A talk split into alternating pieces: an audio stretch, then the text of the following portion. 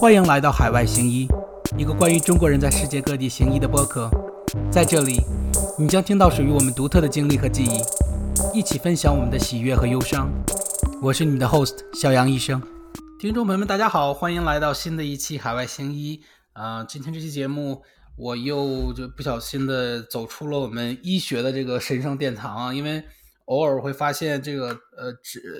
叫什么来着？只只缘身在此山中。然后有的时候我们探讨跟很多医生啊，还有医学相关的话题的时候，发现，呃，它的答案往往不是来自于医学界，往往来自于一些医学以外和它息息相关的这个相关的学科和这个呃这个产业。那今天的这期节目呢，呃，其实非常有意思，因为我找的嘉宾呢。呃，他不是一个医生，他是一位呃，像在美国跟医生齐名的一个非常啊非常受人尊敬，然后非常的 desirable 的这么一个这么一个职业。那呃，采访的对对象呢，今天是一个律师，而且是非常啊特别的一种律师，是做这个税法的律师。嗯，他的名字呢叫做呃陈陈律师，然后陈律师呢非常的。非常的有意思，因为我们俩之前不认识，我们俩之前也是通过这个我在往期做这个节目的时候呢，有一个嘉宾他分享到自己朋友圈了，然后陈律师刚好跟那个嘉宾是这个同学，然后就就说哎挺有意思的，然后就找过来，然后我也顺藤摸瓜的看了一下陈律师自己的公众号，因为他在美国也这个相当于奋斗了很多年，他的公众号也是干货非常的多，然后有一个有一个文章呢一下就抓住我的眼球了，就是。陈医生在介绍这个关于退休账户的这个呃这个文章，而且标题就非常的呃吸引人，然后又有一点标题党的意思，就是呃怎么样这个存退休账户，最后退休的时候能有三百三十万美元啊！我一看到三百三十万美元的时候，我就我就不困了，就是睡不着觉了，然后就就马上就想跟陈医生继续聊一聊，然后聊着聊着呢。我就发现陈医生肚子里还真的呃不是陈医生陈陈律师，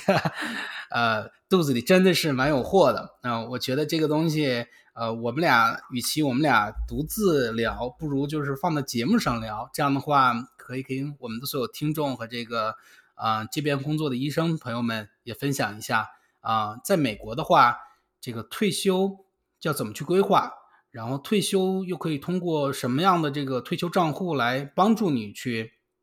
达到退休的时候的那个目的，然后一般来讲呢，什么样的这个退休账号比较好，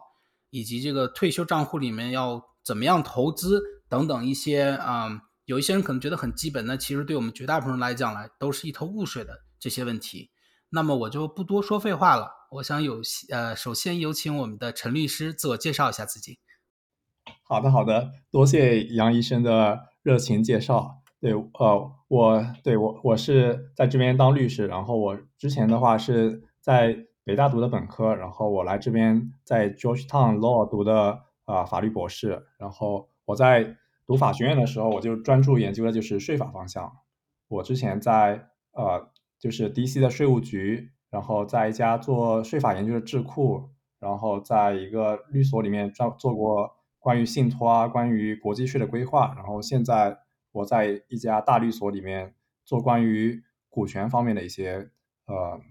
税务方面的问题，然后我本身就对写作非常感兴趣，然后发现其实在美国的话，就税法影响到了我们每个人基本上各个方面。就有个笑话说，在美国你只有两个东西逃不开，就一个是 debt，一个是 tax。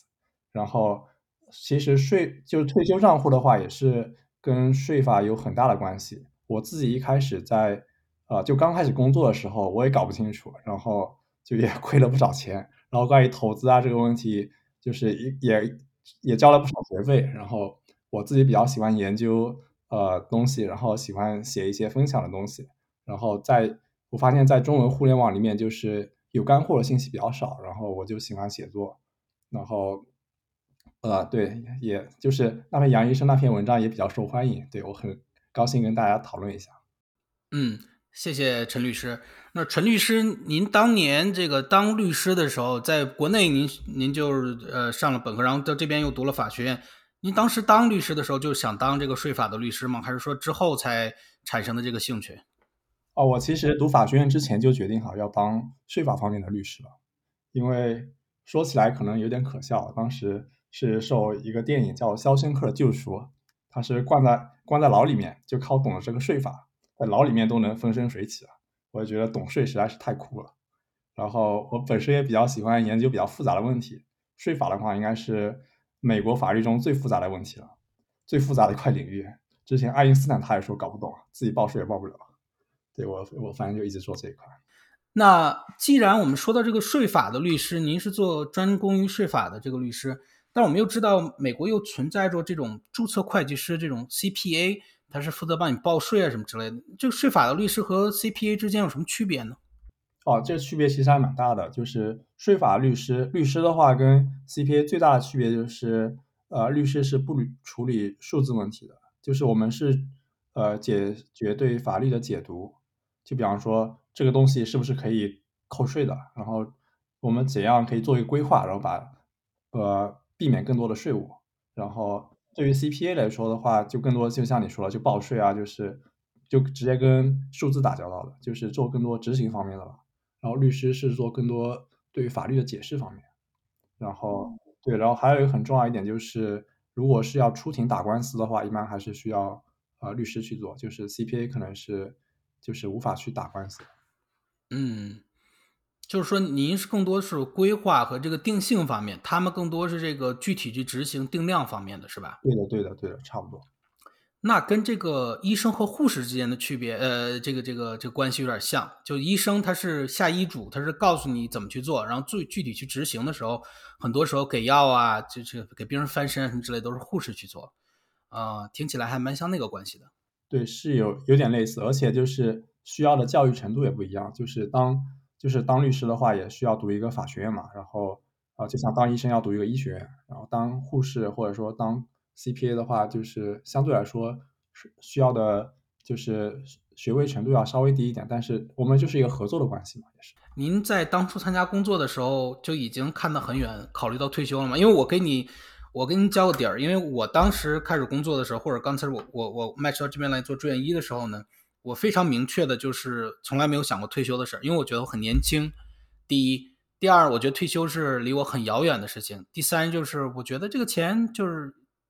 倒不是今朝有酒酒今朝醉的那种，但是我觉得那个钱不是现在呃花了或者存起来更好吗？为什么？嗯，就是您是什么时候觉得这个退休账户这个东西就是很有用？呃，或者是什么时候发现这个退休账户这个东西，其实是它有它独特的这个地位在这里的。这个其实要追溯到法学院的时候，就是我法学院上税法课的时候，老师就跟我们说，这个这些就我就这些退休账户全都在法学院的时学后时候学过，然后它相关的税务优势的话也学过，就是你存在把钱存在那里面，就相当于是撸了山姆大叔的羊毛，就撸挖资本主义的墙角，然后。呃，当时老师就跟我们说，你们工作的话全部都存满。我当时不懂，然后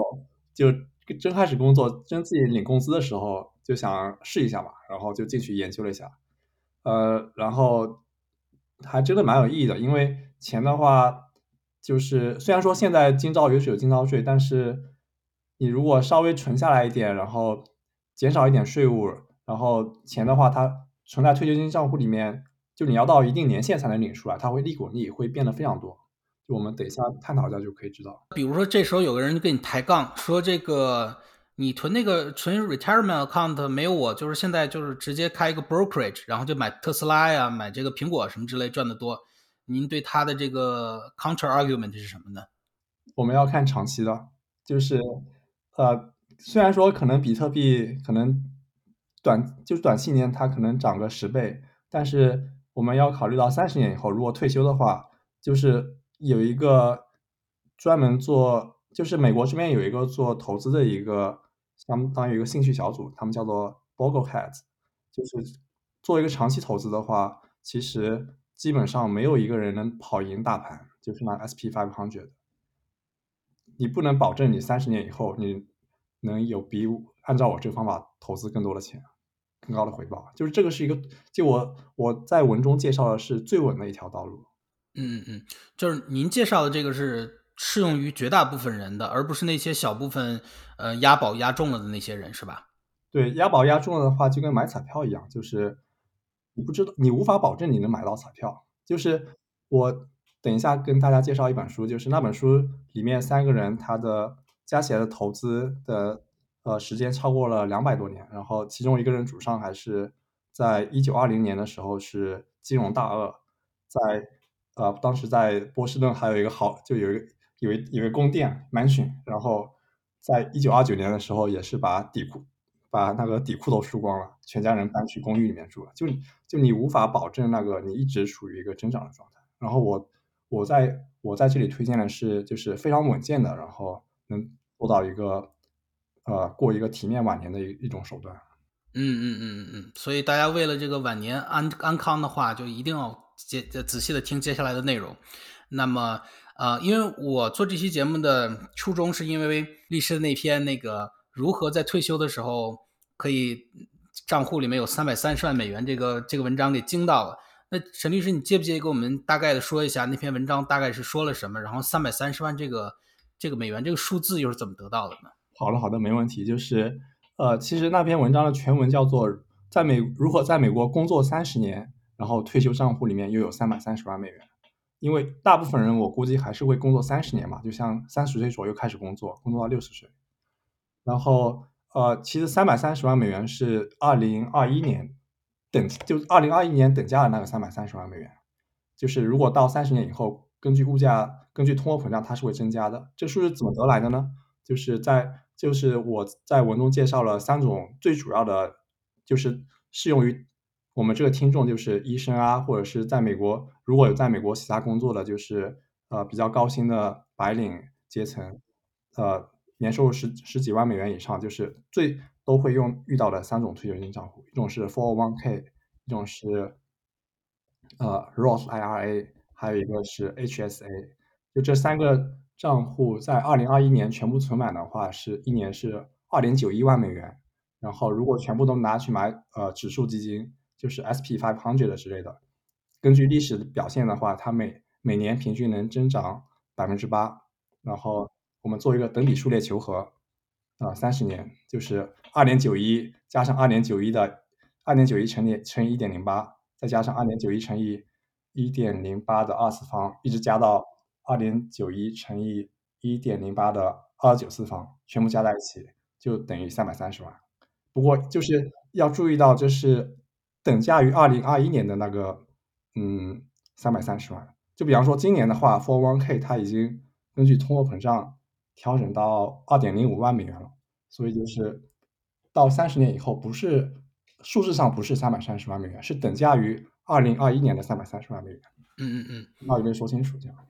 说清楚了，就是说这个您这个钱是保守的，到时候字面上的钱肯定比这个更多，但是购买力应该是现在三百三十万美元这么多的购买力是吧？对，是是去年，就是是去年的。对，然后其实过了五十岁以后的话，就是还会 for one k 如果存满的话。还有一个 catch up contribution，就是每年还能多存五千块。然后如果还有 employ employer match 的话，就是只会比这个数字要高。这是一个保守的估计。这样，我们从头来介绍一下吧。您给我们介绍一下一般的这种 retirement account，呃，退休的这个账户都有什么？然后都适合什么样的人？然后都是用来做什么的？好的，好的，没问题，没问题。就是这个的话，我们可以先看一下美国，就是为什么会有这些退休金退休金账户，就是。其实这些账户都是比最近几十年出现的事情。在美国，呃，经济蓬勃发展，就是美国在二战以后经济蓬勃发展，其实那时候是没有就我们现在说的 401k、Roth IRA、HSA 的。在那时候的话，基本上大公司，比方说像福特之类的，他们是提供的是 pension plan。pension plan 就是什么意思呢？就是比方说你在这家公司工作了二三十年，然后你就每年领退休金，领你工资的百分之，比方说百分之八十。看你的工作年龄啊，有比较长一点的，比方说，你如果工作了，比方三四十年，是做消防员的话，你可能能能领到你退休工，就是你退休的时候每年能领你呃之前工资的百分之一百或者百分之一百二十有的。然后这时候就出现了一个问题，就是那些公司发现员工的年龄越来越，就是大家都活得越来时间活得越来越长，然后就导致呃。公司它养老的成本就越来越高了，所以这时候就很多公司都停止提供呃这些 pension plan，就是本来的话，所有的养老金都是由这些就你的雇主他统一帮你做投资啊什么，然后他保证你退休以后每年啊你有每年你能领之前工资的多少钱。然后在八十年代开始的时候，呃，就出现了 four one k，就是就是这是员工自己管理的一个账户，就是嗯。政府会提供给雇主提供一些税税务上面的优惠，然后 401k 的话，相当于，呃，是这是一个最常见的，就基本上所有工作人都会有。然后，然后它里面它分为两种，一种叫做 traditional 401k，一种叫做呃 Roth 401k。traditional 401k 的，我们这里主要就就是呃非常建议大家存的就是那个 traditional 401k。就是他存进去的时候，呃，你是把税前收入给存进去，然后就是你存进去的，比方说你有个二十万美元的收入，然后你今年把它全部存满二点零五万，这个呃是这部分是不用交税的，然后你把它存了放在里面，然后你在里面做一些交易啊之类的，你做每笔交易也都是不用交税的，然后你取出来的时候，你要到五十九点五岁以后取出来。那时候的话也是，呃，那时候的话就是按照你，呃，当年的那个收入，就比方就是按照普通的收入来交税，就是它相当于，就比方说你如果是一个普通的一个，呃，就你不用这个账户的话，你你去，呃，做一些投资，你首先拿到钱就是已经扣过税了，然后你在账户里面的钱拿去做做交易的话，就是你每一笔交易，如果你有那个。就赚了点钱的话，也是要交税的。对，然后你最后取出来的话，就是你把它卖掉取出来的话，也是要算一下，然后还是要交税的。然后像 for one K 相当于是，呃，把你存进去的那部分钱，还有中间交易的那部分钱的税给取消掉了。就是说省了很多的中间的这个损耗，是吧？就日常交易的这些损耗。对，还有一种 for one K 叫做呃 Roth 401k，它是。就是你把税后的钱给存进去，就是比方说，呃，今年收入二十万，然后税后可能十三四万，然后把税后的这十三四万中两万多存进去，然后，呃，你存进去的是 after tax income，然后你在中间的各种交易是不用交税，然后你到五十九点五岁以后取出来是不用交税的，但是，呃，一般的人来说，就是我相信大家就是工作都很辛苦嘛，所以就希望。退休以后就过得相对轻松一点嘛，所以就我比较推荐大家存存的就是 traditional traditional 401k，就是你把税前收入给存进去，然后然后当你退休的时候，因为你那时候的收入会比较低，所以那时候税率比较低，所以到那时候再交你的 income tax，而不是像呃那个 Roth 401k 是你现在先把税给交了，然后到退休的时候不交税。对，然后对，然后还有一个叫做就是叫做呃。Mega backdoor，呃，for one k，那个是比较少见，就是那个就相当于是你每年能存，我记得是三点八万差不多，然后雇主还能存一部分，最多能存到五万多。但那个的话是只有非常非常少的一部分的那个雇主才提供，然后一般的大医院、大公司他都不提供那个，所以我就介绍就是这个 traditional for one k。懂了，所以说总结一下，就是陈律师刚才介绍了主要的这个退休账户有三种，呃，四 401k、Roth IRA 和这个 HSA。然后您说的这个 401k 呢，其实主要就是两种，一种就是 traditional 401k。对的，对的。然后 Roth 401k 里面就还有另外一个叫做 Mac Backdoor Roth，就是就是你能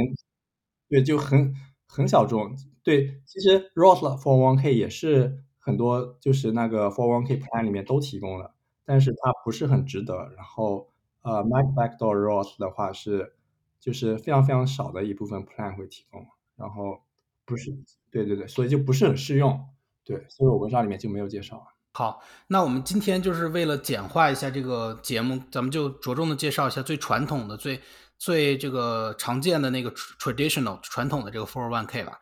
嗯。问你一下，为什么它叫 four one k 啊？就是税法里面那个四零幺条，然后它第 k k 个款，所以它就是税法的那个编号，它就为了省事就直接叫 four one k 了。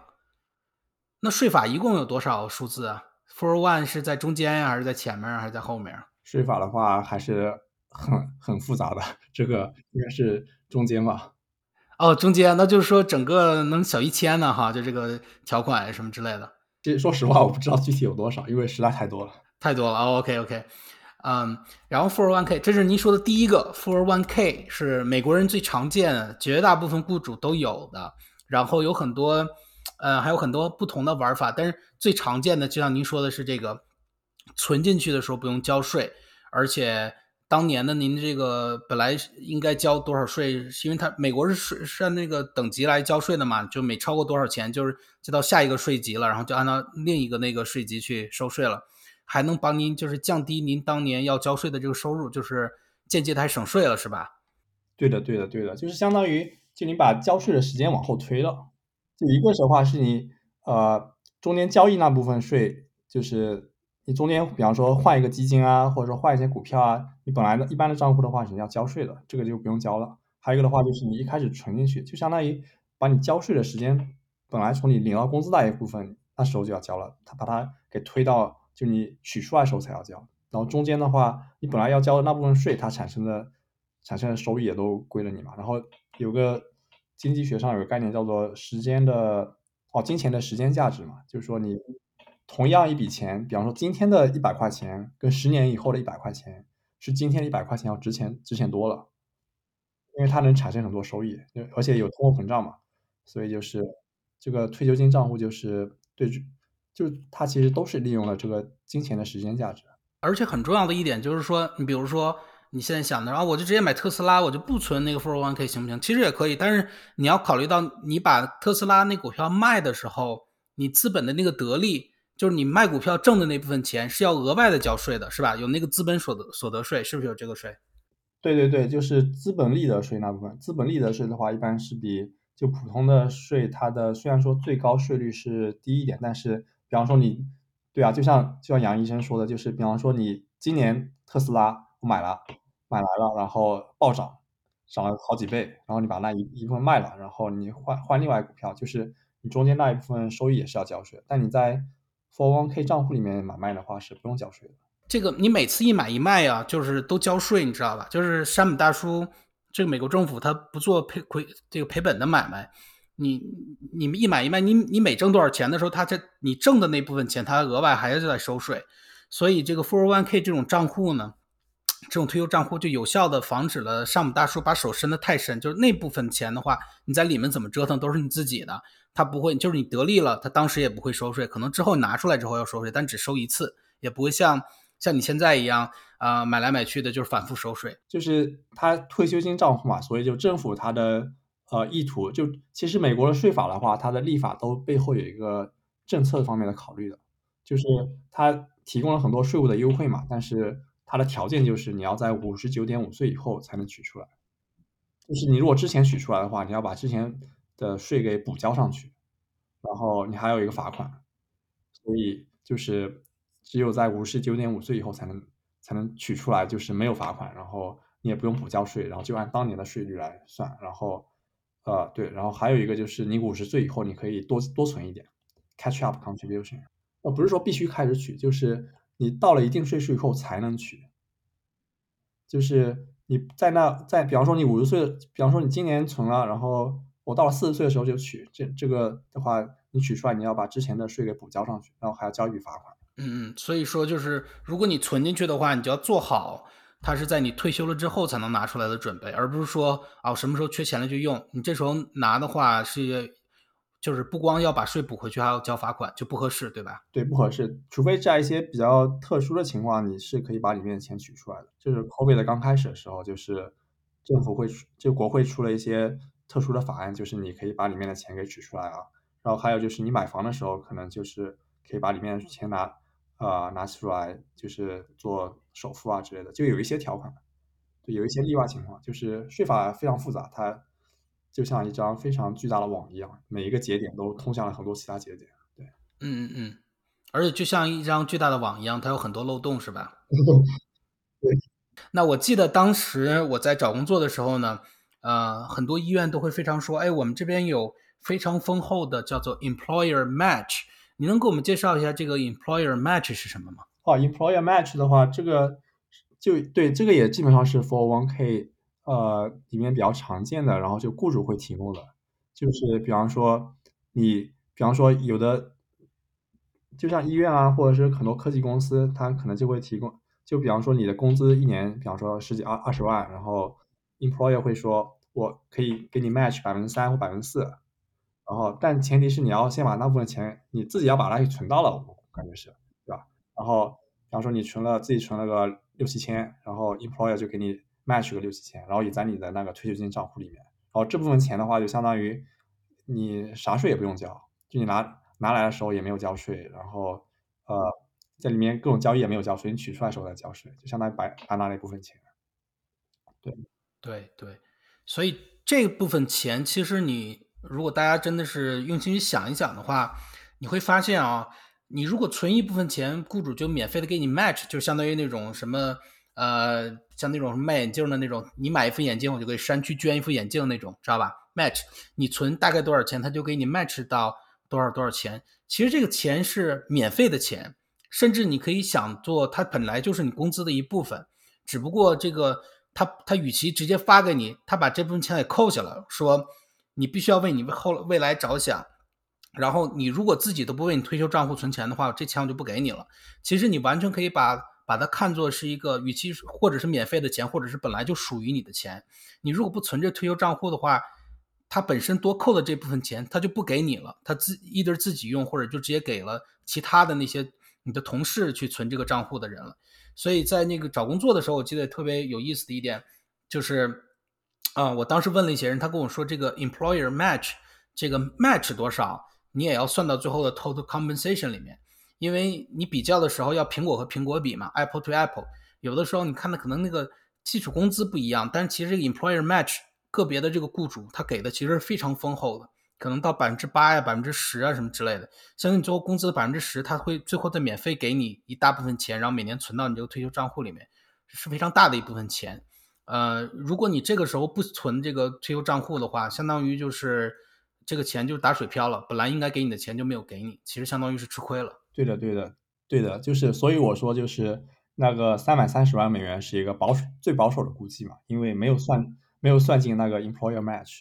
就肯定。就如果按照我这个方案来的话，就是肯定会超过三百三十万美元。对对，只要你雇主给你一毛钱，你最后那个呃退休的时候，你都会在三百三十万额外之后还有一个大礼包，然后就这这个雇主给你额外这个钱，这个钱生钱这几年产生的，其实也是相当可观的一笔收益。所以大家一定要注意这个这个最起码，如果说你不想每年存满的话，你最起码你问一问你的雇主，你的医院呀、诊所呀、你的公司啊。你的什么那个那个那个那个之类的，你问问他，你们到底给我就是 match 多少钱？你最起码把那个 match 拿到，因为那个就是免费的钱。我当时在做住院医的时候，工资其实很少，就每年就五五五万多一点，然后其实很少。我还是存了 401k，就是因为我当时还是有一个 financial advisor 就跟我说，你最起码要存够存够那个钱，把你所有的 employer match 都拿到，这样的话本身是你的那部分工资，你就拿回来了。呃，要不然的话，那个钱你就放在那儿就就没有了。他不给你 match 的话，那个钱他也不会给你。所以大家就是一定要想明白这个这个背后的这个考量是怎么样。那么我们继续说一下，刚才说了三大类里面的 401k，那第二大类呢叫做 Roth IRA。您能给我们介绍一下 Roth IRA 是什么吗？Roth IRA 它这个名字的话，就是来自于有一个参议院的议员，他叫 Roth，然后他当时就介绍了介绍了一个 IRA。呃，Roth IRA 就是 IRA，它就是 Individual Retirement Account，就是呃，相当于 401k 的话是由雇主提供的，所以你一定要有一份工作，然后你才能去存这个 401k。那像 Roth IRA 的话是 IRA 是你能自己能存的一个东西，就你不需要有雇主。然后它的优势的话就是，就是你把税后的收入给存进去，然后你到了。然后你在那个账户里面你进行交易的话，也是不用交税的。然后你取出来的时候也是不用交税的，就是你只要交一次税就行了。然后你如果这笔钱做一个比较的话，你如果存进一般的那个投资账户里面，也是税后交入、税后收入存进去。然后你在里面进行交易的话，你每笔交易产生的收益也是要交税的。然后取出来的时候也是要交税的。所以相当于它是把两个呃，就是你他把那个中间交易过程中的税和取出来的那部分税给就是抹掉了，但是它也是你要在五十九点五岁以后才能取出来。嗯，那您刚才说的这两个账户的话，听起来有点天壤之别啊。401k 的话，它不交税，然后存进去，然后最后拿出来交税；而 Roth IRA 是先交税，然后存进去，最后拿出来不交税。那我问您一下，他们俩各自的优势和劣势都体现在哪一方面呢？嗯，其实我的推荐的话是把所有的退休金账户全部都存满，就是我们这里要介绍三个，一个是 401k，一个是 Roth IRA，还有一个是 HSA。然后，因为它都提供了不同程度的税务优惠。呃，我觉得这个 401k 好的地方在于，你在存的时候那个钱是不用交税的。那这一点怎么理解呢？就是你在存钱的时候，因为我们我在我们这个职业生涯里面，我觉得其他职业可能都有啊，在医生职业生涯里面有一个词叫 peak earning year，就是在你职业生涯最高的这个挣钱的时候，啊的这个时候叫 peak earning year。很多医生在这个刚毕业，然后找到工作的时候，其实是他的 peak earning year，他前面吃了很多苦。然后之后再过了二三十年，可能要退休。然后这之间的话，他是这个正值壮年，哎，他会挣很多钱。挣很多钱，在美国有一个很大的问题，就是你挣的钱越多，你交的税越多。而且在超过一定比例之后，你交的税那个比例会多。比如说前十二万是交一个百分之多少的税，然后之后是多少的税。那医生绝大部分收入都是在二十到五十万之间，所以在美国的税收里面其实是是第二高的这么一个一个一个税率，就是三十五。你百分之三十五的这个 income 在这之间的，嗯，你的收入都要交税。这个时候，你如果能降低你需要交税的收入的话，哎，你存这个 four one k，它降低你收入，就是你你就不用交那部分额外的那个高高税率的那部分的钱了。然后退休的时候呢，因为你用不了那么多钱，你可能少取一点，你就能活得很好，因为当时候房子也买了，孩子也上完学了什么之类的。你那个时候你的税收的那个比税率的那个那个档可能又变低了。这样的话，里外里相当于是你又赚了一笔，因为你把本该交高税的那部分钱，最后转转变成了最后虽然交税，但交的是低的税。嗯，Roth IRA 我的理解是，你一开始虽然交税了，但是它的这个考量，我看网上有一些人说啊，对，也不也不一定准。这 Roth IRA，那那你刚才说了 401k 的所有优点，不就成了 Roth IRA 的缺点了吗？你刚才又说什么啊？这个前面不交税，然后后面就省税了，什么之类的。Roth IRA 你前面都交税了，你存进去，你后面不交税有什么用呢？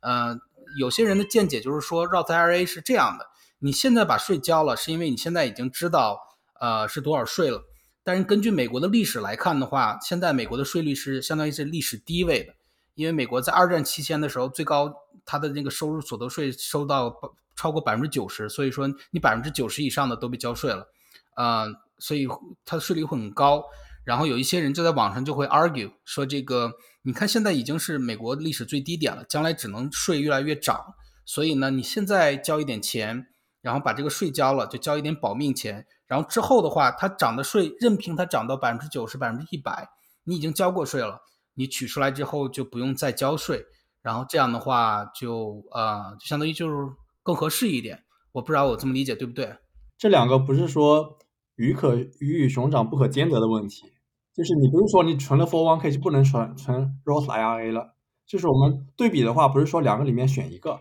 而是我们要把它跟其他的呃投资方案做对比。就是如果没有这些退休金账户的话，我们能做的就是我们拿到钱就是税后的钱，然后存进一个投资账户里面，然后里面每一笔交易要交税，然后你把钱取出来的时候还要交税，就你你要交三次税，对吧？对，然后你 401k 的话，你是就是你存进去的时候，跟你交易的时候不用缴税，你取出来时候缴税，就你少了两部分。对，Roth IRA 的话是你呃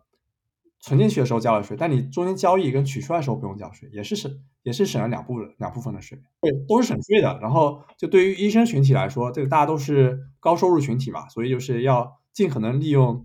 尽可能的利用所有的那个避税方案。对，所以就是呃不是说你在哪里。里面选哪一个？就是你要做的是，就把它们全部都都引用了。然后，对，然后还有一个陷阱，对吧？啊，我讲一下这个陷阱，就是就是 Roth IRA 的话，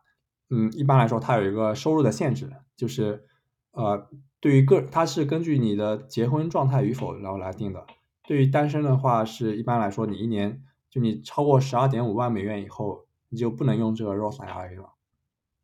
对，但这个也不要不要太着急，就是有一个它有一个漏洞，就是你可以通过一个 backdoor Roth IRA，就是你就算收入你收入可以无限高，但你还可以用这个呃通过一个走后门的方式，然后来存进这个 IRA。对我我我当时开那个 Roth IRA 的时候，是我在住院医期间，所以我的收入非常低，那，低到了它百分之百是可以 qualify 的，我就把账户开开了啊。但之后呢，确实是当了这个主治医生之后，这两年我发现，确实是要像陈律师说的那个，要走后门，知道吧？我们国内走后门，其实这边也是走后门，因为按理来说，你挣的钱太多了，你享受不到这个税收的优势了，但是。就像陈一陈陈律师说的，美国的税收是一只大网，它有很多漏洞在里面。这个 backdoor IRA 的这个操作呢，就相当于是 Roth IRA 呃走了一个后门，然后最后你还能享受到这个优势。你能给我们介绍一下这个 backdoor Roth IRA 是怎么操作的吗？有什么需要避免的这个坑吗？其实其实还蛮简单的，就基本上五分钟就操作完了。就是就是其实你把钱先存存成一个呃。就是先存成一个 traditional Roth IRA，然后你在它有一个按钮，你可以 convert 一下，你只要按一下就行了。然后具体的话，我也在我的那个，就在我的公众号里面写到了，叫如何撸山姆大叔的羊毛 Rose IRA backdoor Rose IRA 简介。然后对，可以上我的公众号看一下，就我有非常详细的一步一步的操作，对，按照那个来就行了。好，好，好，那我会把这个文章最后 link 到我们的这个节目的 show notes 后面，然后大家有有兴趣的话可以去看一看。当然，这个是比较比较常规的操作了。如果你有什么 financial advisor 之类的这种专业人士的话，你也可以去问问他们怎么操作。然后网上有很多教程啊，都是很多的。那么我们说到两个了，我们说到了 401k，我们说了 Roth IRA，还有一个第三个啊。这个东西出镜率就比较低，很多人可能都没听说过，叫做 HSA。那陈律师给我们介绍一下 HSA 是什么东西啊？哦，好，没问题。HSA 的话，它的全称是 Health Savings Account，它是差不多是零八年、零九年时候出台的，就是因为美国这个美国的这个呃医疗费用真的很贵嘛，对吧？医生可能最清楚了，医生最清楚。不过我觉得应该的，因为当医生很不容易，对吧？对，然后。呃，所以它这个相当于也是用呃税法的方案来补贴一般的呃一般看病的人嘛，就是你可以看病的时候更加的，就你能省点税嘛。对，啊，就是就你能通过少交税，然后降低呃你看病的费用嘛。对，HSA 的话，就我们之前讲到三个，就是就是一般来说。你去做一个投资的话，你有三步要交税，一部分是存进去的时候，交易的时候，还有一个就是你取出来的时候。如果存进 HSA 账户，你就相当于三部分完全不用交税，你只要把它用用成就是 medical expense，就是你用于医医疗方面的支出。嗯，所以说就是存的时候不用交税。他在里面投资的增长的那部分也不用交税，然后最后如果最后拿出来的时候用在这个医疗范围之内的话，也不用交税，是吧？啊，你最好在六十五岁以后，呃，把里面的钱取出来，然后你六十五岁以前如果把它取出来的话，就是可能还要交个罚款。然后还有就是你六十五岁以后取出的话，你就跟呃 four one k 是一样的，就是你取出来的时候，你如果不用于医疗支出，你就比方说我用它来呃帮我的孙子帮他交个学费啊，或者是。我去买一个船啊，或者是旅游啊什么的，就跟 401k 是一样的，就你取出来的时候再交税。但你如果用于医疗开支的话，是一点一点的税都不用交的。对，然后我可以讲一个数据，就是就是一般来说，就是美国人退休以后，他的那个呃，一般人退休以后，他的医疗支出平均是四十多万美元，就是总共就是差不多，比方六十岁退休到去世。然后 for HSA，你如果把它存满，每年都存满，现在是三千六百美元一年。然后你根据那个每年增长百分之八，每年都存满，呃，六十五岁以后应该手上应该有七十多万美元。所以就相当于 HSA 账户，如果是用于医疗支出的话，可以保证你有一个非常体面的，就是医疗的呃晚年。对，对对对对，其实我觉得这个美国直接搞搞这么多花花肠子，与其搞那个全民医疗，他搞了这么多花花肠子啊，我觉得，呃，最关键的一点就是美国它它是非常重视资本的一个地方。然后资本和我们人有什么最大区别呢？就是人其实干活啊，最后都是叫 sweat equity，你最后都是那种血汗来挣钱的。你可能说医生做一个手术挣的钱多一点，但他也是不做手术就没有收入，对吧？那资本家和我们这种打工者最大的区别在哪里呢？就是资本家他有资本去为他去工作，他的投资可以利滚利，可以产生复利。那复利呢是一种指数型增长的。在经过前面一段缓慢增长之后，它它之后就指数型的增长，就可以增长的很快很高了，嗯，所以我觉得美国搞的这个 HIC 啊、Roth IRA 什么之类的，它其实是意识到了这个资本的力量，嗯，它也是从一个另一个角度来来这个来应对这个这个医疗资源不公啊，以及这个医疗资源很昂贵的这么一个现实。那我觉得 HIC 这个账户呢？它设立之初就是为了让你这个医疗的将来医疗的时候去用，因为医疗它很贵。他就在想，与其你一点一点的，就是呃多做一件，然后多干一天活去攒钱的话，不如就是通过这个账户来教育你去用资本的这个复利来进行。因为你存的，你每年只能存，像刚才陈律师说，只能存三千五左右，对吧？三千六，你你存只能三千六，你存个十年也就是三万六，你存个三十年可能就是多少？都将近十万，十万多一点而已。但但最后。你最后你得到的钱绝对会比这个多，因为你那个钱是投资进去的，而且投资产生的那个利息还会再继续投资，它是利滚利的一个账的。如果是 HIC 存三十年的话，存满大概是多少钱呢？三十年是十点八万，十点八万。您说的那个是就是光存进去的，要最后加上那个呃，比如说就假设百分之八的这个 return 什么之类的。哦，return 的话应该是到时候应该是七十多万吧。七十多万，就一下翻了七倍，对吧？对，所以说这个你通过它去投资的话，是远远超过于是七倍于你就把它存进去的那个收益的。而且你不要担心说，哎呀，我七十多万我用不完怎么办呀？我就死了怎么办呀？同志们，你如果是在美国的话，我 guarantee 你肯定能用得完，知道吗？我 guarantee 你只要活得足够久，你绝对绝对可以用得完。你得一个什么癌症，你去做一个什么化疗就已经。十几万、二十几万就没有了。你做一个手术啊，然后你去什么换个眼睛啊什么之类的，换一个那个你的膝盖关节什么之类，很容易那个钱就花没的。你即使你最后你活得顺顺当当，最后你身边人都嗝屁了，然后你身边没人照顾你了，你要去去养老院。大家知道养老院一个月要多少钱吗？中等的、中档的四千美金一个月，中档的哦，我说的是中档的，不是高档的。高档的话六千、七千、八千、一万的有的是。你那个八七八十万，说实话，很有可能在你死之前都已经全花完了，所以你不要担心那个钱太多花不出去。我觉得这个这个账户，它它很显然就是让你少有一点那些医疗方面的后顾之忧，因为医疗真的是很容易可以让人因病返贫。即使是我现在生病的话，我都会很担心因病返贫。如果没有保险或者这种账户的话，呃，陈律师，你刚才想补充一下是吧？对对对，我就想就是。我觉得杨医生说的特别对，就是像就是要像我们说的，就是如果就是我们要利用这个利滚利嘛，然后每年就是到三十年存三十年的话，到时候账户里面有二零二一年等价了三百三十万美元，然后每年平均会增长百分之八，就相当于是有二十五万的那个资本，就是每年它就会产生二十五万美元，就你躺着躺着就有每年就二十五万的收入。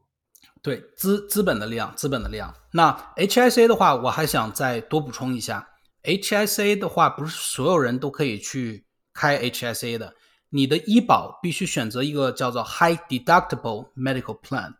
这个 High Deductible Medical Plan 是什么意思呢？就是一般来讲的话，美国这个保险设计的特别有意思，就像跟你在这个权力的游戏在不停的这个制衡一样。他希望在，他不希望所有人都经常去看医生。你想想啊。像那种呃全民医保的国家，大家最大的这个这个 criticism 是什么呀？就是排队时间长，比如加拿大、英国呀。大家记不记得当年那个李光耀去访问英国的时候，老婆突然犯阑尾炎了，然后都排不到队，然后他不得不飞回新加坡去去干活。就是全民，你什么你没有 skin the game 的地方的话，就只会出现这种工地悲剧，大家都开始挤兑这个资源。哦，那美国的这边，他医疗保险怎么去防止你有了保险之后，你隔三差五就跟这医生聊天呀，或者就是有什么事情都去，然后也也不去自己去锻炼什么之类的。它有一个 deterrent，就就是啊，它有一个东西叫 deductible，你必须自己付一定到一定钱以后，那个保险才 kick in，才帮你 cover。比如说我现在的这个 deductible 就是一千五百美金，我现在去看医生的话，前一千五百美金，无论多少个医生怎么着，累计的啊，前一千五百美金我是肯定要自己全全额掏的，在一千五百美金之后的那部分保险才开始进入，然后帮我 cover 到呃帮我去报销百分之九十什么之类，在之前的话，保险是很可能一分钱不报的，所以说这个 high deductible medical plan 你一定要想好是不是适合你的。有一些人非常适合，就像我们这种年轻的、几乎没有什么病的人，非常适合。因为什么呀？因为你其实也不怎么去看医生，那个钱可能你怎么着也花不出去。你选择了这个这个类型的医保之后呢，你就多了一个选项，就是开这个 HIC 这个账户，然后你就可以享受利滚利的这么一个优势了。但对于有些人其实是不合适的。比如说那些已经有慢性病的，比如说现在可能一个女生现在听节目，可能就有一个系统性横斑狼疮之类的，要经常去搞这些这个这个 immunosuppressor 的 injection 啊，什么 infusion 啊，什么之类的，或者已经得了癌症的之类的这些人，那个时候呢，你可能算一下这个，你可能就要找什么精算师啊，或者找那些数学比较好帮你算一下哪个更合适了啊。所以虽然说 HIC 它优势巨大，但是其实也是分人的。如果你真的很需要。每年看很多的医生啊，怎么样的？嗯，你不如选择这个传统的这医保。就是说我我我觉得它它的优势是在于那些对于健康不需要看很多医生的人，在年轻的时候开比较有用。如果你现在就已经需要很多的医疗服务，就已经有很多的这个这个 medical bill 的话，我希望你三思一下，不要因为这个见钱眼开，然后然后丧失了自己的这个这看医生的这个这个机会啊。就我补充一下，其实如果是已经结婚了的话，就可以。就自己跟自己的先生或太太就商量一下，就比方说可以一个人弄一个，就没有，就是相对于来说没有 HSA 的，用 FSA，然后一个人用那个 HSA，如果有医疗需求的话，就你就配偶的话也是好像能 cover 掉的。呃，然后我再补充一下，呃，刚才陈律师说了一下 HSA 和 FSA，我当时我三年住院医的时候完全没搞明白，我是毕业了之后我才搞明白怎么回事的。那个 FSA 就 HSA 是你的东西，懂吧？是你的一个 health saving account，是给你你自己给你自己开的一个账户，然后将来去付自己的这个医疗的这些账单的。而 FSA 其实相当于是雇主给你开了一个东西，是是你是是是人家赏你的这么一个账户，你懂吧？你存的那个钱虽然也不用交税，也不怎么怎么样了，但是每年。它只能 roll over，最高只能是五百美金。我当时就犯了一个很大的错误，第一年的时候存了一千美金，然后第二年我发现账户里余额只有五百了。我问他为什么，他跟我说你每年 roll over 只能五百，也就是说，同志们，那个余额你一定要注意，如果你超过了他的限额的话，那部分钱雇主就没收了。就说那个东家呀，就是他赏你的，他想给你就给你，他不想给你的时候，多出的那部分他会收回去，而且那个东西，嗯。怎么说呢？他他他投资选项很少，所以它其实是不不不是不太是一个东西的。但名字很像，所以一定要要呃要记住不一样。那我现在介绍一下我现在用的这个 HSA。我们现在呃我现在用的就是这个 High Deductible Medical Plan，就是一个很高自付额的这种一个医保。然后我开了一个 HSA，但我们医院非常好，就是你开了 HSA 之后，你还可以开一个叫做 Limited Purpose FSA。就是说，它只因为因为我们知道美国不光有医疗很贵啊，还有什么看眼睛啊、看牙什么的也很贵，对吧？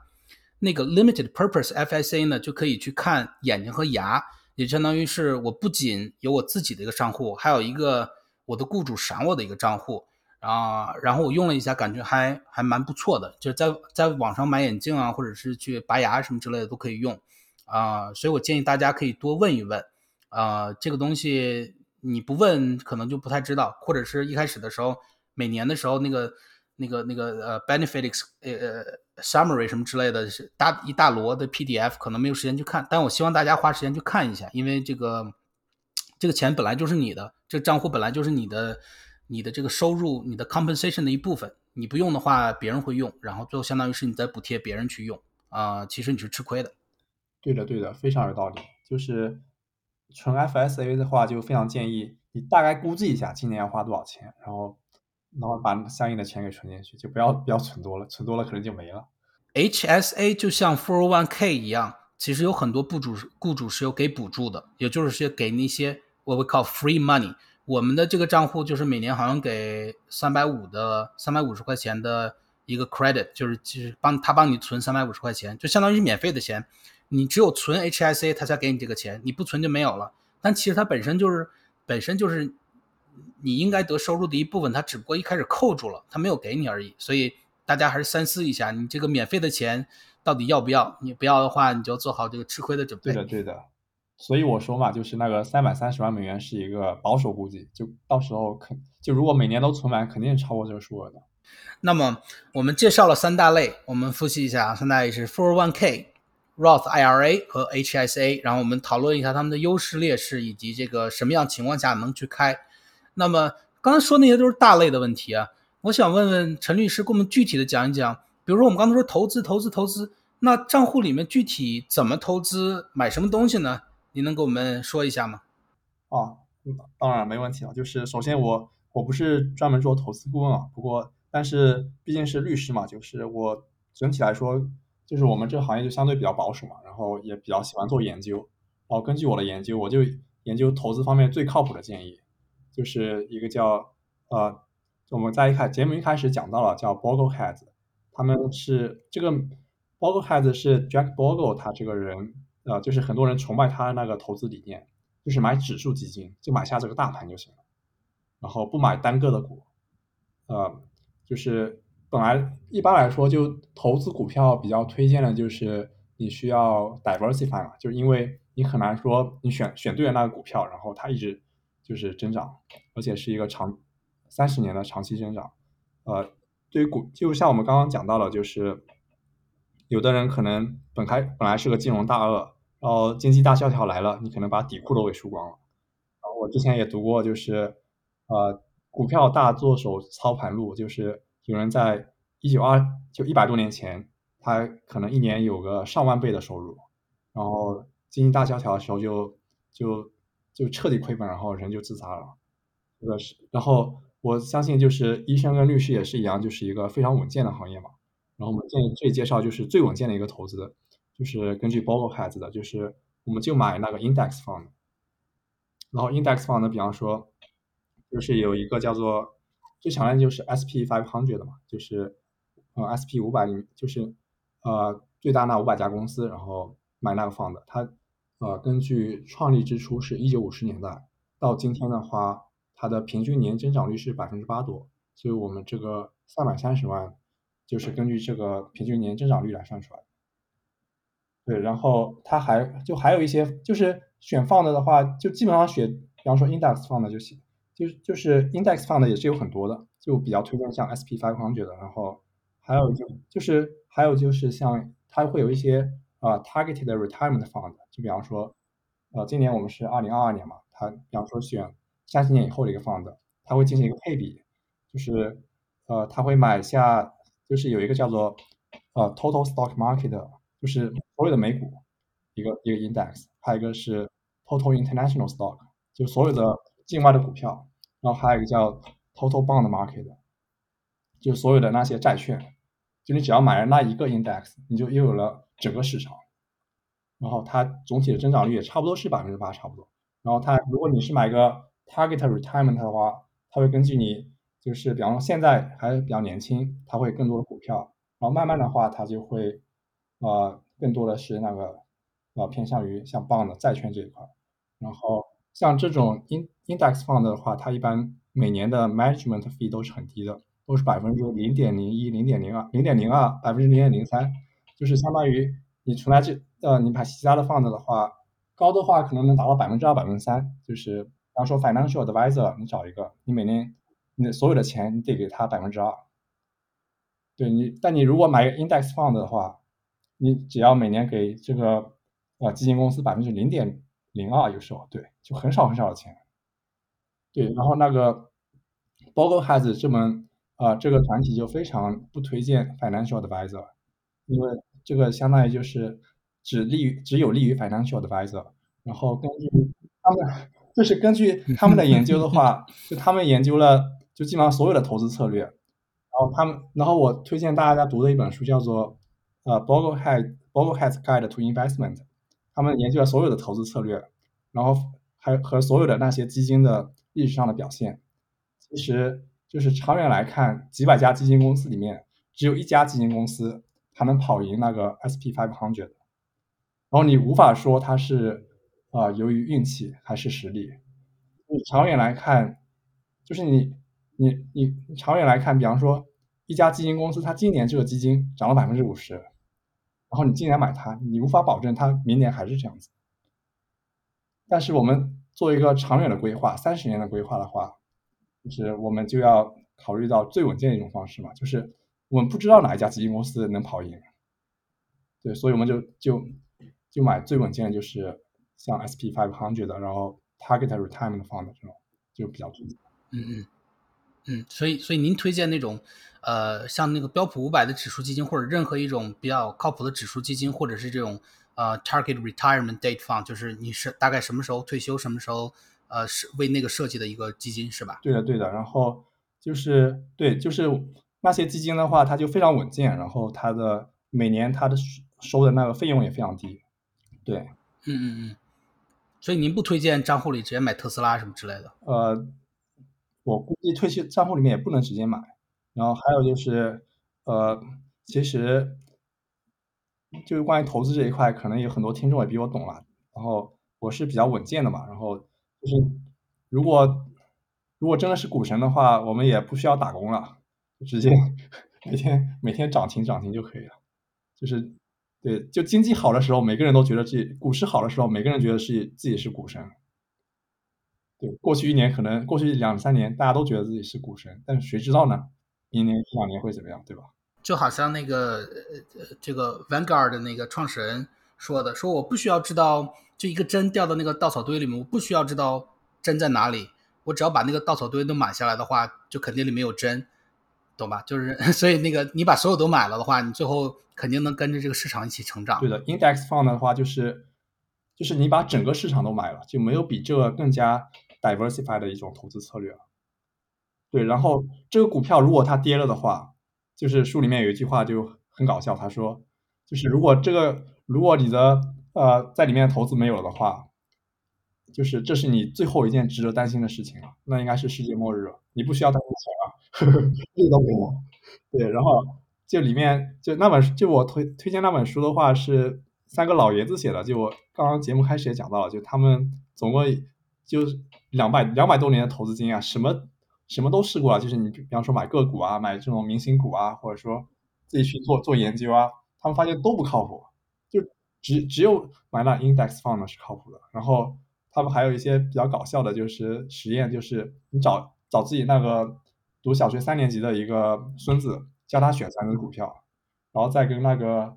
呃华尔街最优秀的基金经理他们推荐的股票，就年年初的时候看他们推荐几只股票，好记下来。到年年末的时候一对比，哎，发现自己孙是出生小学三年级的呃孙子选的股票，跟那好莱坞基金经哦不是好莱坞是华尔街基金经理选的股票没什么大区别，就是是门玄学，嗯，就是就你股票推荐这种事情，它养肥了一个行业，就叫做 financial advisor，就他们就是靠就是收这个百分之二的这个管理费来活着的。对对，而且他们很多现在都是那个靠卖保险生存的。我把我那个 financial advisor 最后就就给炒鱿鱼了，就是因为他总想卖我保险，然后呃挺烦的。嗯，最后呢，给大家说一个就是特别有意思一件事儿啊，因为我之前也跟人聊过，有的人就是聊的时候就是觉得自己是股神，觉得自己是巴菲特在世的那种啊。所以我讲这个故事呢，我希望就是以这个故事来结束这个这一段话题。那巴菲特自己是股神，这肯定是毋庸置疑的了。他投资眼光很精准，然后他也是非常的，经通过多年的这个运作，大家看到的收收益率非常的稳。那那你想，巴菲特某一天嗝屁的话，他怎么给自己家里人留这个财产呢？那大家可以搜索一下啊，就是以这个关键词“巴菲特老婆指数基金”，你现在就搜，你搜出来第一个新闻是什么呢？是巴菲特说了，说我死了之后，我的遗产你都给我卖了，然后百分之十买这个 short-term government bond，就是政府的债券，百分之十买政府债券，百分之九十买那些非常的 low cost SP 500 index fund，买那些标普五百的那些。呃，就是管理费用特别低的指数基金，这是巴菲特给自己家人定的投资策略哦。就即使你是巴菲特，你都那么牛逼了，他最后都知道自己成功很大程度上是因为概率，是因为幸运以及等等之类。他给他自己老婆最后留下和自己家人留下的遗产，他最后的规划是这样的：百分之十买债券，百分之九十买指数基金，没有任何的 stock picking 或者是买苹果呀、买特斯拉之类的。你可以，大家可以动脑子想一想，你牛逼还是巴菲特牛逼？如果说巴菲特真那么牛逼的话，他为什么不把这个锦囊传给下一代人，让这个财富继续指数增长，而是让他选择了这么一个策略呢？其实就因为这个策略是一个保守又稳健，可以渐渐增长的一个策略。然后也是我觉得这个陈律师今天非常好的给我们科普的这么一个策略啊。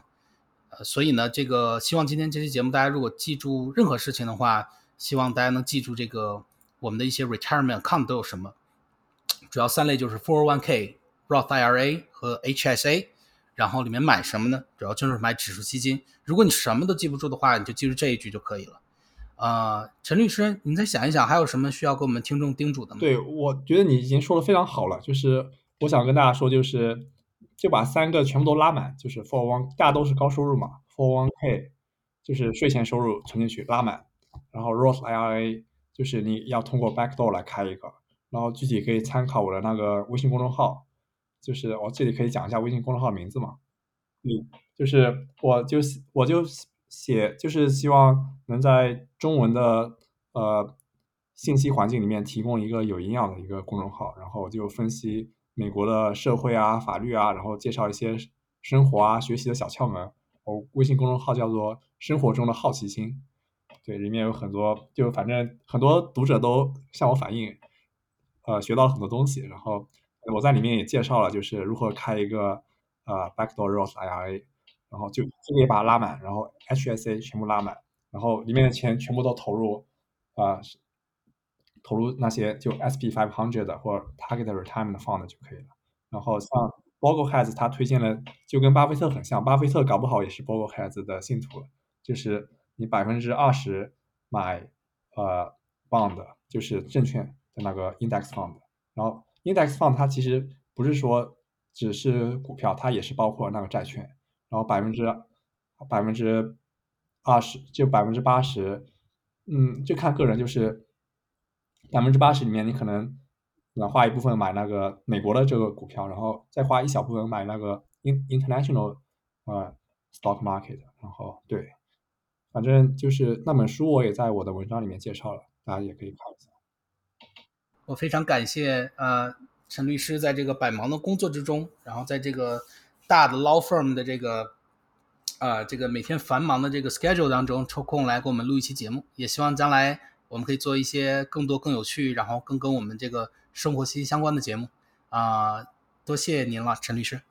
哎呀，客气了，客气了，希望对大家有帮助。好的。观众朋友们啊，听众朋友们，这期节目我们到此结束。喜欢的朋友，请到 Apple Podcast 或者是小宇宙的 APP 里面帮我们点一个赞，然后给个五星好评之类的。因为这个算法嘛，现在都是算法时代了，如果没有那些互动的话，它的排级就非常低。呃，如果有的话，就会让更多的人看到我们的节目。然后，如果大家喜欢这期节目的话，请在里面留言，我会将来呃再恳求陈律师重新过来给我们录更多的节目。那么这期节目我们到此结束，我们下期再见。